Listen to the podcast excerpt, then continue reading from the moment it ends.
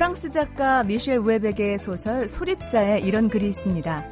어떤 사람들은 몇 년 동안 자주 만나면서도 정말 중요한 화제를 회피하는 것이 버릇처럼 되어간다. 그러면서도 언젠가 기회가 오면 그런 것들에 대해 이야기할 수 있으리라는 희망을 버리지 않는다. 그러다 어느 날 갑자기 어떤 결정적인 사건이 일어나면 이미 때가 늦었음을 알게 된다. 우리가 기대했던 진정한 인간관계가 실현되지 않았음을 말이다. 사람과 사람의 관계는 자주 만난다고 반드시 깊어지는 건 아니죠. 만날 때마다 끊임없이 이야기 보따리를 풀어놓는다고 해도요. 정작 그 보따리 안에서 일찌감치 꺼내 놓았어야 할 서로의 깊은 속내라든가 아니면 두 사람 사이에 가로놓인 문제들을 자꾸만 회피한다면 그 관계는 더 이상 진전될 수 없겠죠. 우리는 늘 진정한 인간 관계를 원한다고 이야기합니다. 누군가와 끊임없이 간절하게 소통하고 싶어 하죠. 하지만 정작 서로가 서로에게 스며드는 진지한 관계를 부담스러워하는 이유는 뭘까요? 자, 제가 먼저 문을 열겠습니다. 안녕하세요. 소리나는 책 라디오 북클럽 방현주입니다.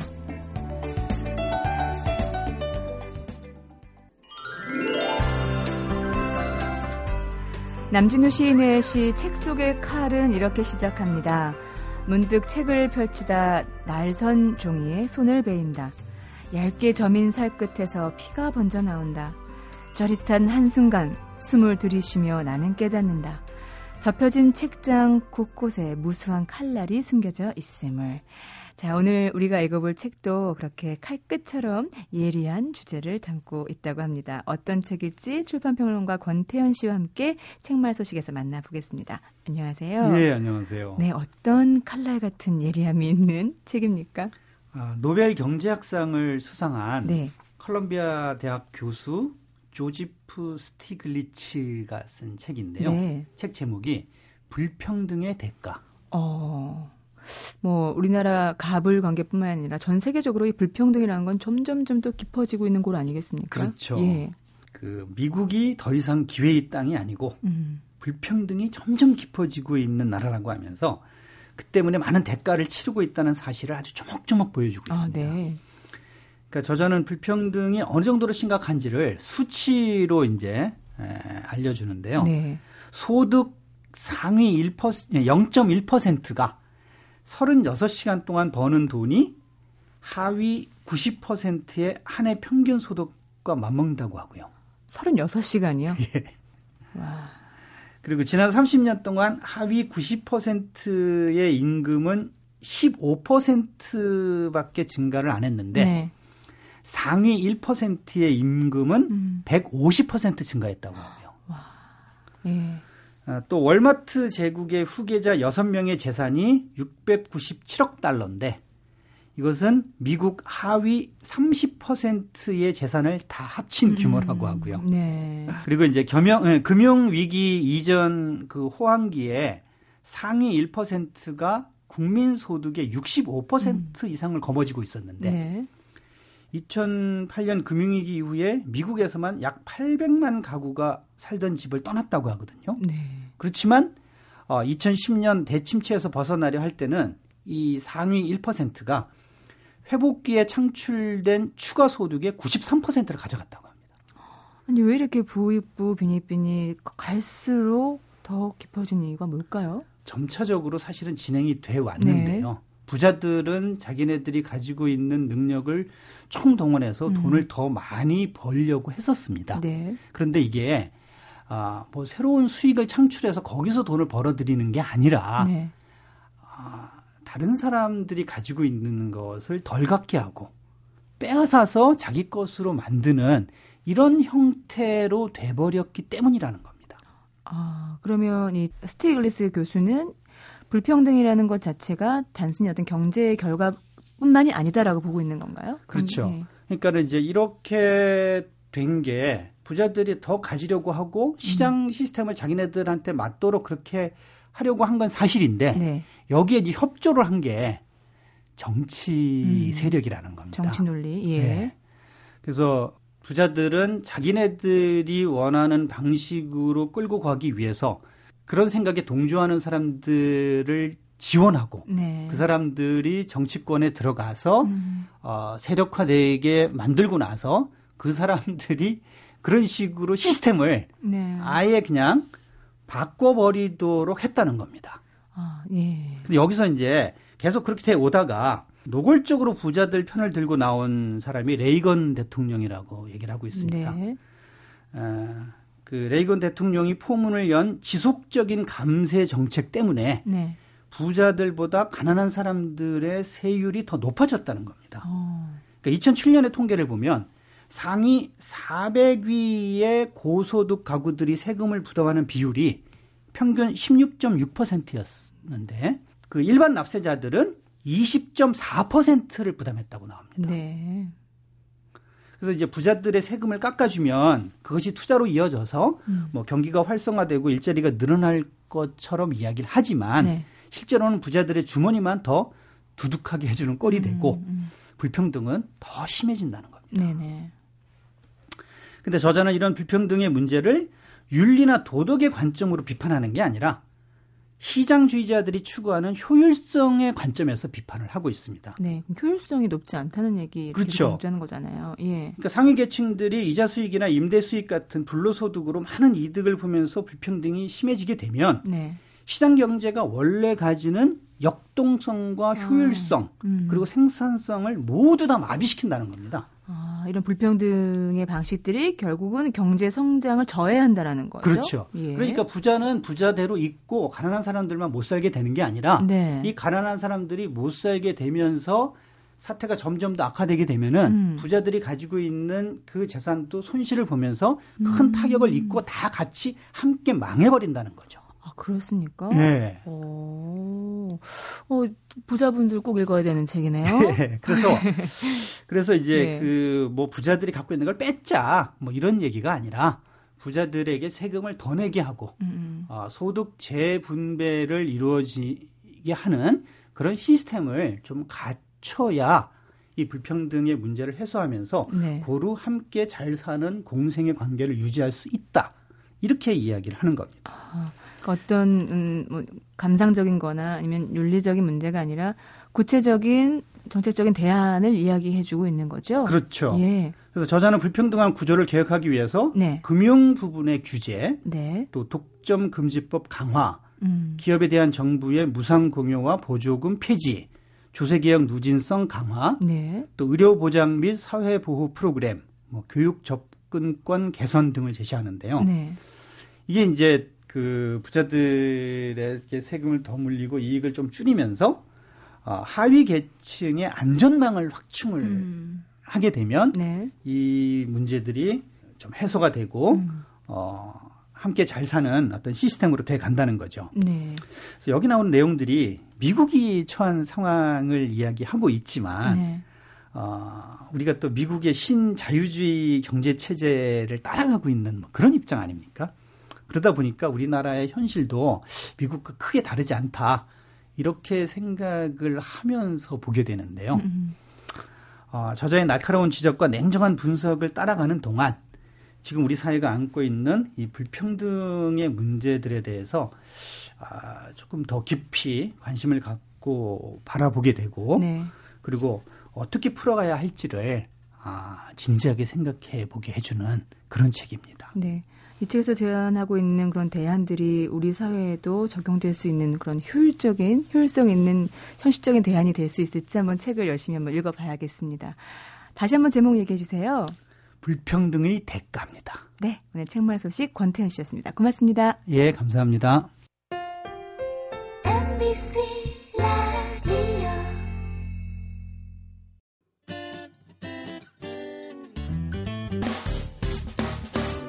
기쁠 때면 내게 행복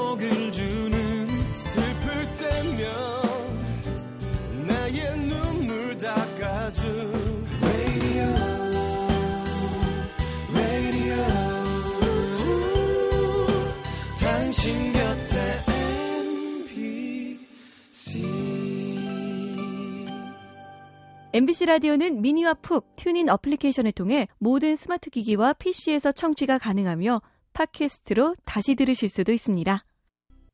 95.9 MBC 라디오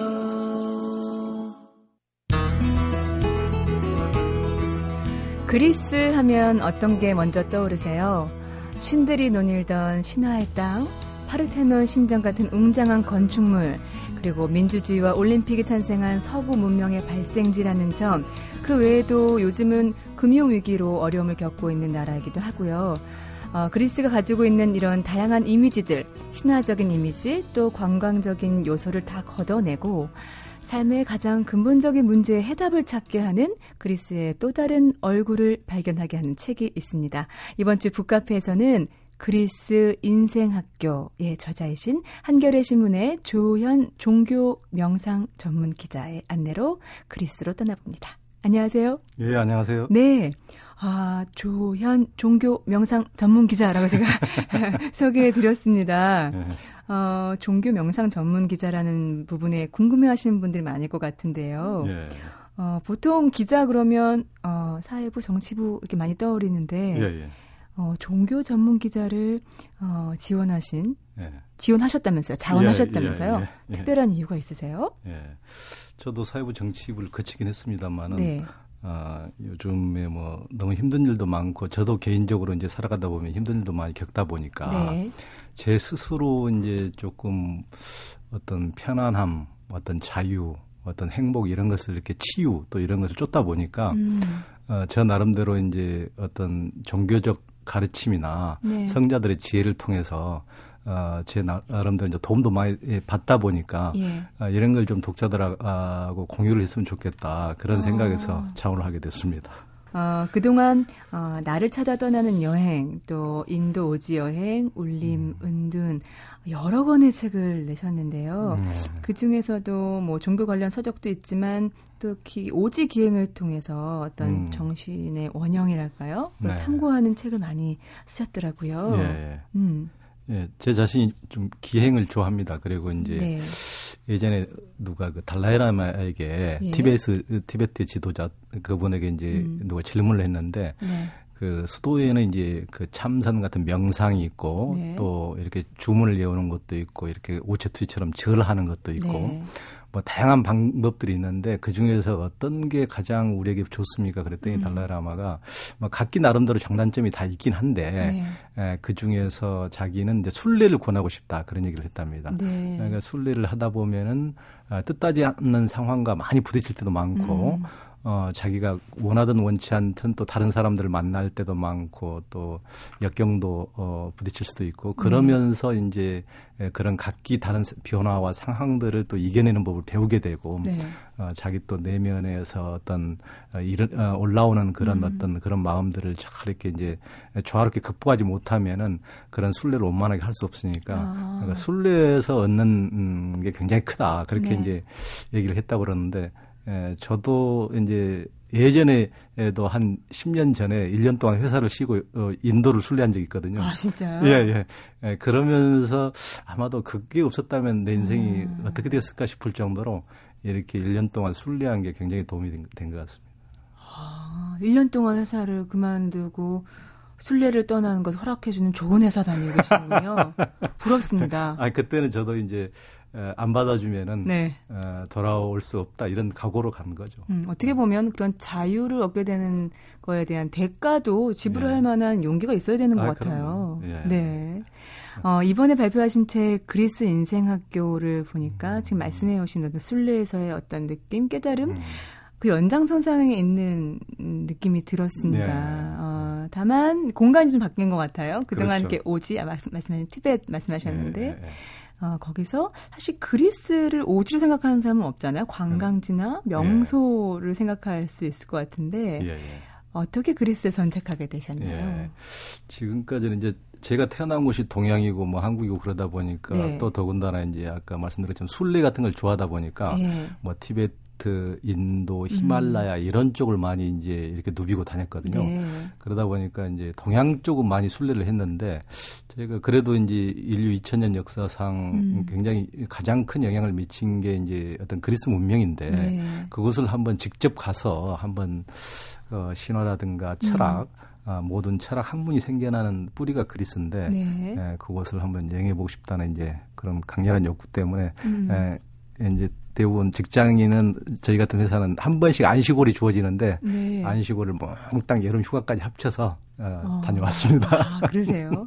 그 어떻게 보면 우리가 보통 가지고 있는 그리스의 어떤 관광지나 휴양지 같은 그런 겉모습이 네. 아니라 그리스의 속내. 네. 를 한번 살펴보는 그런 시간을 기획하셨겠죠? 네. 그렇죠. 그러니까 그 미리 한 1년 전부터 이제 그리스 고전이나 이런 걸 읽어보면서 좀 네. 준비를 했고요. 아. 그러니까 그렇지 않으면 이제 그리스라는 나라는 예전에 우리가 알던 뭐 신화나 아, 뭐 철학의 나라가 아니니까 이미 네. 이제 2000년 전부터 기독교화돼서 인구의 음. 98%가 이제 기독교인이 됐기 때문에 네. 어떻게 보면 신화나 철학은 자기들의 신앙을 저해하는 요소로 미신적인 요소로 이제 치부되기 때문에 아, 네. 어떤 이제 그런 단절이 있죠. 그래서 어, 어떻게 보면 연결이 잘 안 돼 있는데, 네. 예, 그래서 어, 제 나름대로 이제 좀 책을 읽고, 음. 어, 각기 자기 나름대로 이제 시각을 가지고 접근해야지 있는 현상만 봐가지고는 이제 예전에 뭐 신화나 철학의 모습은 없기 때문에 네. 예, 조금 실망하실 수도 있고 그렇죠. 어, 음, 책 머리 말을 이렇게 보면요 들어가는 글 있잖아요. 네. 저기 보시면 지금 책, 책이 있는데 네. 신화에 매몰되지 않는 자만이 새로운 네. 신화를 만든다라는 네. 화두로 네.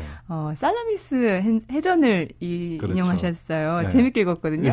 예, 좀 설명 좀 해주세요. 예, 살라미 살라미스 해전은 이제 역사학자들은 우리나라 이순신 장군의 네. 한산도 대첩을 어 그러니까 조선에서 일어난 살라미스 해전이다 이렇게 이제 얘기를 하는데 네. 그리고 살라미스 해전 때 이긴 테미스토클레스를 비유해서 네. 이순신은 조선의 테미스토클레스다 이렇게 이제 네. 비유를 하는 그 세계 최대 해전이었습니다. 그러니까 음. 그때 당시 2,500년 전에는 페르시아가 세계 최대 제국이었는데 네. 그, 그 네, 그때는 이제 그리스는 아주 그 어떻게 보면은 아이로 따지면 이제 젖도 안 뗄 정도 어.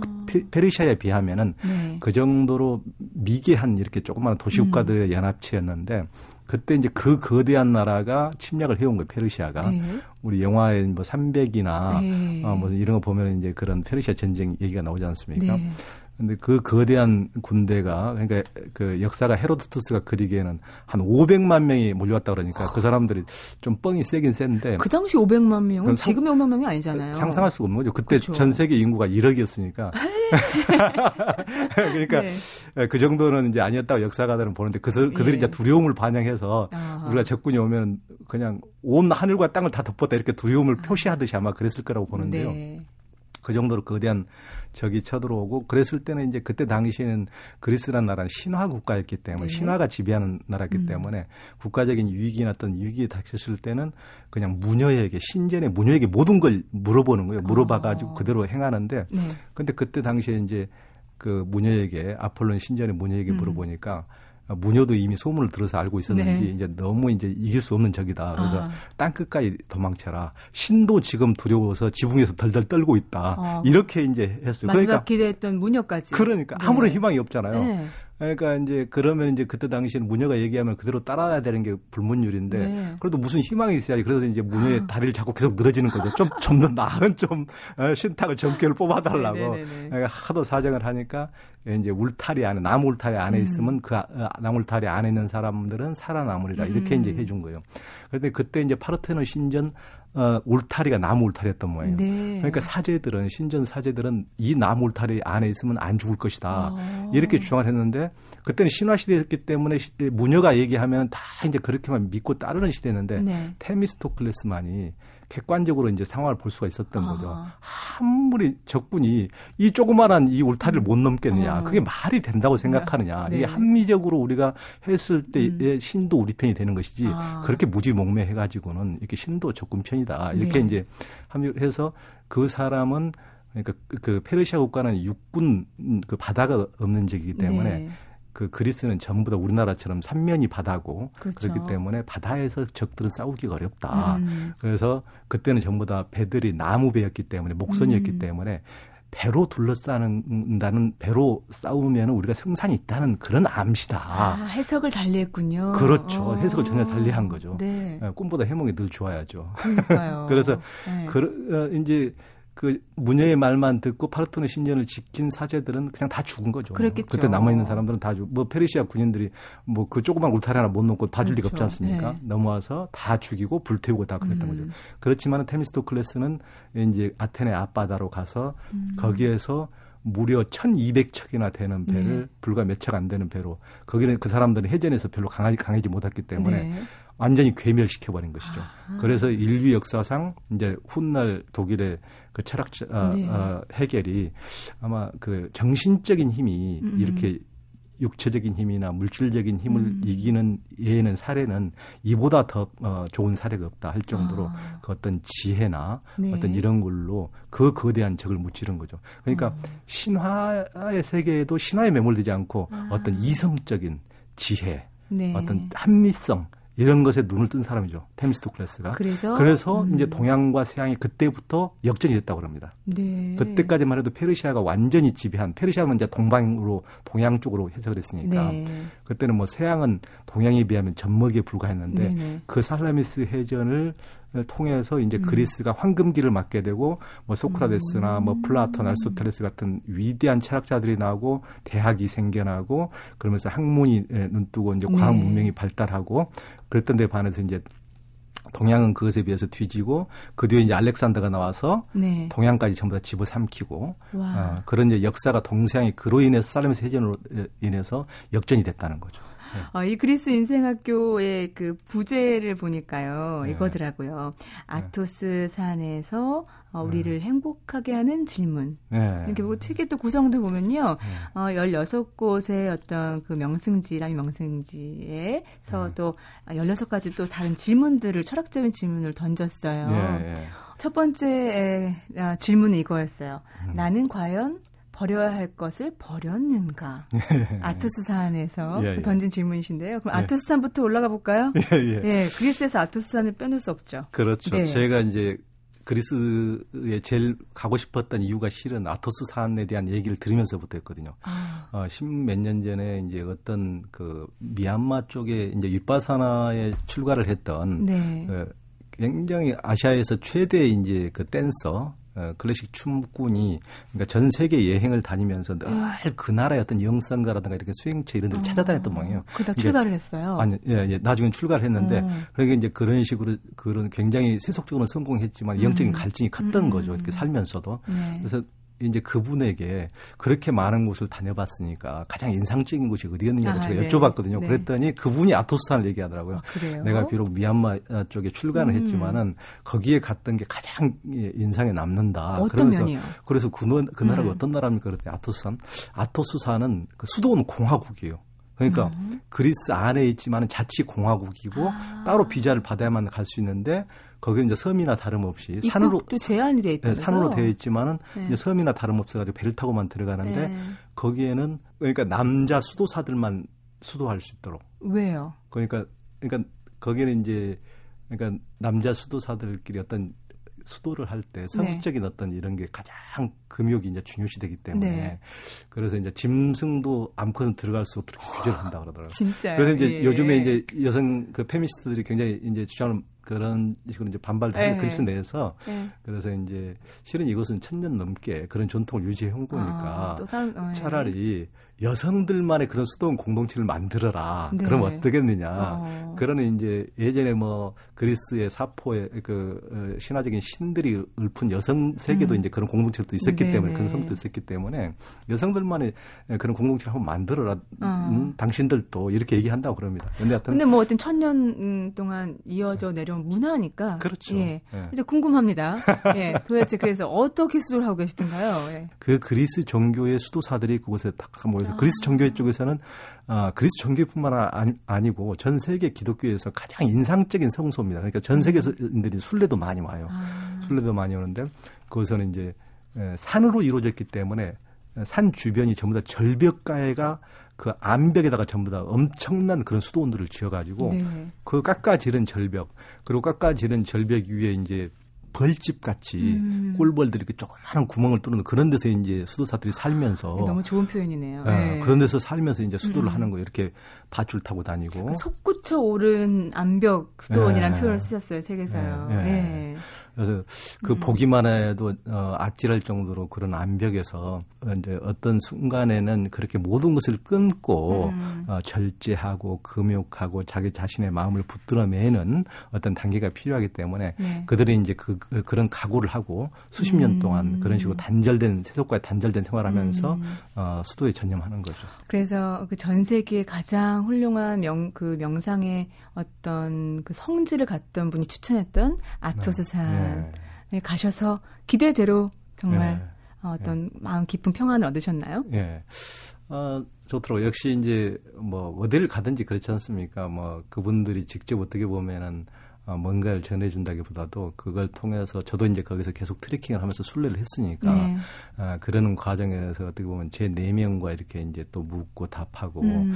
그리고 거기에 이제 한 보통은 이제 그분들도 인간이니까 어, 보통 사람들 만나면 이제 당신이 뭐 어떤 종교를 가지고 있느냐, 어, 뭐 그리스 종교인 아니냐, 그리스 종교인인데 대해서 굉장히 이제 관심이 있는 건 자기 아, 종교인 네. 것을 누구든지 원하니까. 어, 그런데 이제 어, 제가 그 심한 트레킹을 하면서 뭐 생쥐처럼 다 젖어가지고 네.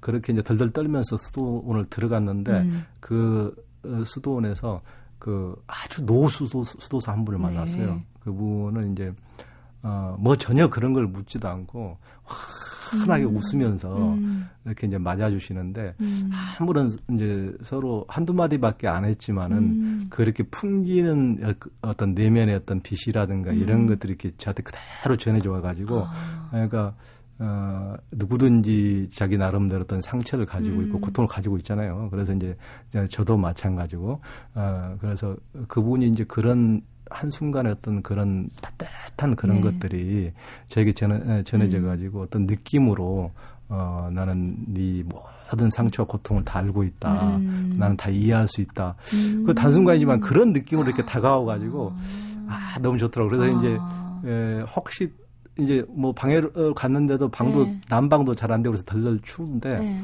근데 그날 밤은 아마 그분의 온기 때문에 아. 너무 따뜻하게 이렇게 네. 보낼 수 있었던 밤이었던 것 네. 같아요. 진짜 신앙인은 사실은 뭐 몇 마디 뭐긴 음. 장황설이 아니더라도 음. 그냥 얼굴 빛으로 네. 손과 발로 이야기해 주는 음. 것 같아요. 진짜 네. 신앙심은요. 네.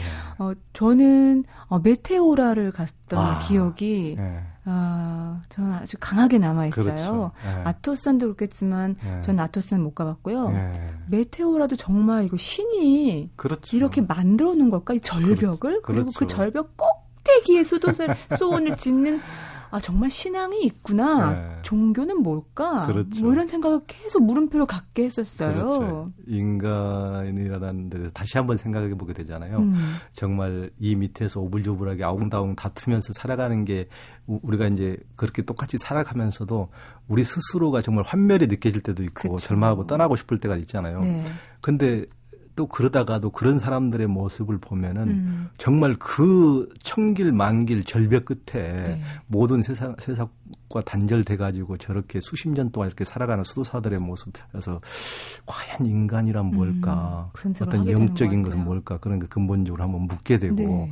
인간이라는 게 이렇게 아웅다웅 다투는 것이 인간 삶의 음. 전부일까 이런 것을 또 이제 생각해 보는 계기가 되죠. 그 메테오라라는 뜻 자체가 그렇죠. 공중에 떠 있는 이런 뜻이에요. 그래서 아. 그거 뭐 어떻게 보면 말이 안 되는 얘기인데 그곳에 직접 이제 가보셨으면 알겠지만은 정말 공중에 떠 있는 수도원에 그러니까요. 직접 올라가 보면은 정말 하늘 위에 하늘 궁전이 이렇게 있구나. 네.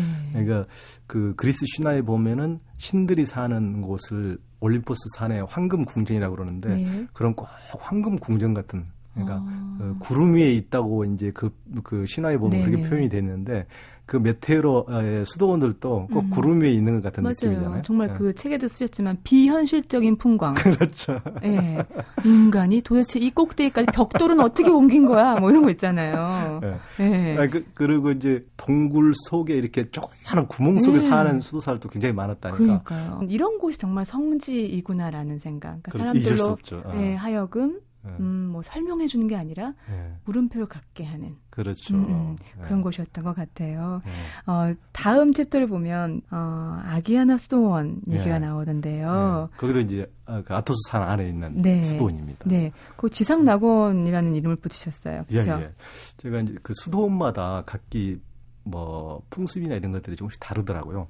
근데 다른 데에서는 굉장히 규율이 엄격한 곳도 있고, 근데 음. 아기아나 수도원에는 제가 이제 도착하자마자 다른 순례자 두 명하고 거기서 이제 순례 동안에 만난 한 형제하고 둘이 서희 이제 같이 트레킹을 해서 찾아갔는데 서희요, 셋이요. 네, 세, 예. 셋이서. 네. 그러니까 도착하자마자 첫 번에 네. 주는 게 그 나라에 아주 독주가 있어요. 네. 독주 술. 네. 그 술한 잔씩을 주고 이제 루쿰이라는 이런 달콤한 이런 걸 주더라고요. 커피 네. 또 진한 커피 한 잔하고 제가 이제 워낙 술을 좋아하기도 하지만은 그, 아, 이거 너무나 그 이제 사람들 맞이하는 그 평화로운 수도사들의 모습이라든가 네. 또 경치도 너무 절경이었고 음. 바다가 내려다 보이는 아, 또 다른 곳은 절벽 끝에서 깎아지른 듯이 그렇게 막 어, 그런 희한한 풍경이었다면 이곳은 그 음. 그 너무나 아름다운 음, 곳에가 아늑하게 우리 초가 상강 같은 느낌으로 어. 이렇게 있었어요. 그래서 아, 이곳이야말로 천국이 있다면 이거, 이런 곳이 아. 닐까 그런 느낌이 들 정도로 아주 편안하게 예, 음, 보냈습니다. 천국을 다녀오신 거네요. 그러면요. 그렇죠. 네. 어, 우리가 흔히 그 알렉산더 대왕이라고 부르잖아요. 예, 예, 그 예. 알렉산드로스의 예, 그렇죠. 예. 그 기도 신전 얘기를 좀 해야 될 것 같은데 예. 거기서는 이런 질문을 던지셨어요. 자족을 모르는 탐욕의 끝은 어디인가. 음. 예, 그렇죠. 그러니까 알렉산더 대왕은 아마 지구 최초의 어떤 제국주의 대왕이었는데 네. 그리스에서 이제 태어나 그리스 북쪽 마케도니아에서 태어나 가지고 음. 어 이제 스무 살 때쯤 왕이 돼서 그리스 전체를 장악하고 그러면서 이제 군대를 끌고 페르시아를 장악하고 이집트를 공략하고 그러면서 북인도까지 전부 다 침략을 했거든요. 신화 같은. 아, 뭐 신화 같죠. 불과 30살에 전 세계를 아, 다 그래요. 제가 30살 때였으면 뭐하고 비교하지 인지... 마세요. 네. 그러니까 네. 그리고 33살에 죽었습니다. 근데 영웅은 일찍 가더라고요. 네.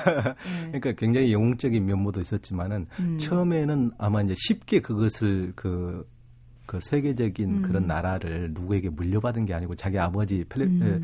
에, 에, 그 보스 그런 왕도 유, 어, 위대한 왕이긴 했지만은 전 세계를 자기가 뜨거우면 개척한 것이거든요. 그렇죠. 어떤 기업 최초 개척자들도 그렇게 음. 대단한 사람들이지만은 이 사람도 초기에는 그런 식으로 어떤 그 성과를 그냥 물려받은 게 아니고 자기가 개척할 정도로 대단히 다이내믹한 사람이었고 음. 헌신적인 사람이었고 네. 싸울 때도 자기가 가장 앞장서서 목숨을 어. 걸 정도로 굉장히 도전적인 사람이었는데 네. 어느 정도 이렇게 되다 보니까 그때 이제 그 동양의 국가들하고 달리 그리스 국가들은 그때부터 굉장히 민주적이어 가지고 네. 왕에 대해서도 그때는 그리스에서는 뭐 왕이라 하더라도 무릎을 꿇지 않은 신하들이 굉장히 음. 민주적이하고 서로 어 그런 나라였는데 네. 이제 이렇게 동양에서 이렇게 전제 국가들을 자기가 발 아래 어 이제 굽히고 나서는 자기 스스로 전제주의 왕이 돼 가지고 아. 신하들을 똑같이 신하들에게 자기 일을 신처럼 대하라 그러고 아. 그리고 점점 갈수록 이상하게 변해가는 거죠. 네네. 그러면서 아마 이제 그런 어떤 인간의 내면의 어떤 탐욕이라는 게 걷잡을 수 없이 이렇게, 이렇게 되다 보니까 음음. 음. 결국은 그래서 어떻게 보면 이 사람이 이제 그런 것을 절제할 줄 모르는 게 어. 이제 화를 불러와서 너무 일찍 가버린 것이 아닌가 그런 음. 느낌이 들더라고요. 네. 그 항상 어, 짧고 굵게 살 것이냐. 그렇죠. 길게 얇게 살 것이냐. 네. 어, 그런 것 같아요. 특히 권력욕이라는 것의 네. 끝은 어, 참 사람을 참 그 참혹하게 만드는 것 같아요. 그렇죠. 우리 역사에서도 많이 얘기해주고 있잖아요. 예. 어, 우리가 그리스 하면 또 신화의 나라이니만큼 올림포스 얘기를 안 할 수가 없을 것 그렇죠. 같은데요. 실제로 이렇게 가보시니까 신들의 산인 올림포스 그 신의 기운이 느껴지시던가요? 어떻든가요? 제가 가는 때는 그 트레킹 철이 아니었는데도 불구하고 네. 진짜 신들을 한번 찾아보려고 제가 아, 예. 혼자 트레킹을 계속했습니다. 아, 신을 만날 것 같으셨어요? 예. 그러니까 네.